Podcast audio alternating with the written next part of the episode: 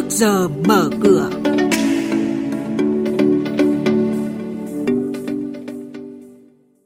Thưa quý vị và các bạn, chuyên mục trước giờ mở cửa hôm nay xin được chuyển đến quý vị và các bạn những nội dung chính sau.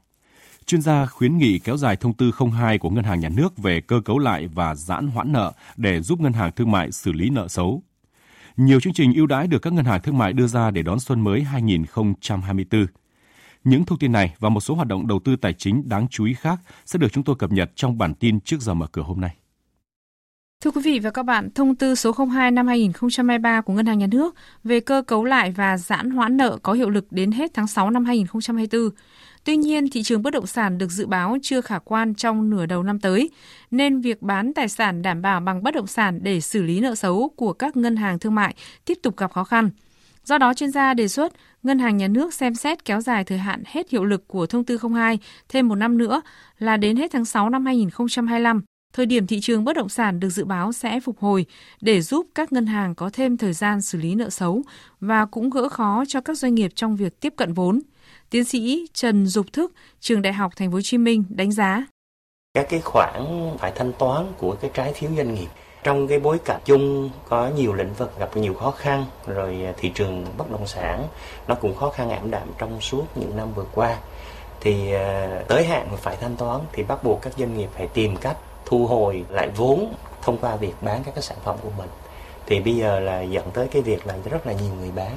Tuy nhiên cái sự khó khăn trầm lắng và cái sự hứng khởi của thị trường không có, cho nên cái việc bán nó cũng gặp khó khăn cũng giống như là sẽ khó khăn trong cái việc thanh toán các cái khoản vay ngân hàng mà tới hạn phải thanh toán. Dẫn tới là nếu như ngân hàng người ta không xem xét à, lại khoản nợ rồi tái cơ cấu lại thì sẽ bị xếp vào những cái nhóm nó có tính chất xấu hơn.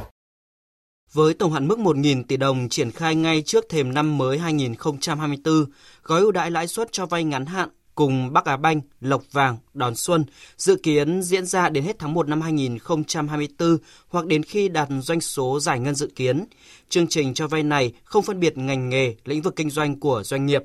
Theo đó, Bắc Á dành mức ưu đãi lãi suất chỉ từ 7,5% một năm cho khách hàng doanh nghiệp mới hoặc hiện hữu để vay bổ sung vốn lưu động, thời hạn tối đa 3 tháng với thủ tục đơn giản, quy trình giải ngân nhanh chóng và áp dụng đa dạng, linh hoạt các loại tài sản bảo đảm.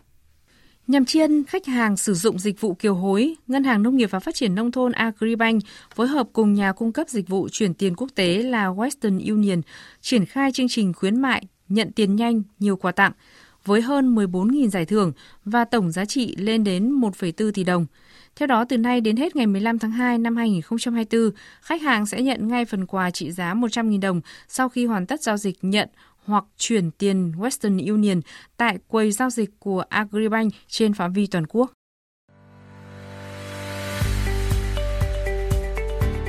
Quý vị và các bạn đang nghe chuyên mục Trước giờ mở cửa. Thông tin kinh tế vĩ mô, diễn biến thị trường chứng khoán, hoạt động doanh nghiệp niêm yết. Trao đổi nhận định của các chuyên gia với góc nhìn chuyên sâu, cơ hội đầu tư trên thị trường chứng khoán được cập nhật nhanh trong Trước giờ mở cửa.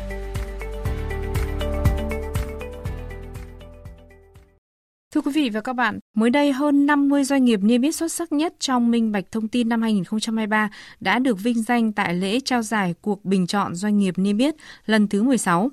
Tại lễ trao giải, Chủ tịch Ủy ban Chứng khoán Nhà nước cho biết, trong thời gian tới sẽ tiếp tục sửa đổi các quy định pháp lý liên quan đến tăng cường minh bạch thông tin và nâng cao chất lượng quản trị công ty – Tuy nhiên, cơ quan quản lý kỳ vọng các doanh nghiệp không chỉ tuân thủ quy định mà phải ngày càng chủ động và sáng tạo hơn trong quản trị công ty, công bố thông tin và minh bạch cũng như phát triển bền vững để thu hút nhiều nhà đầu tư quan tâm, từ đó huy động vốn tốt hơn qua thị trường chứng khoán.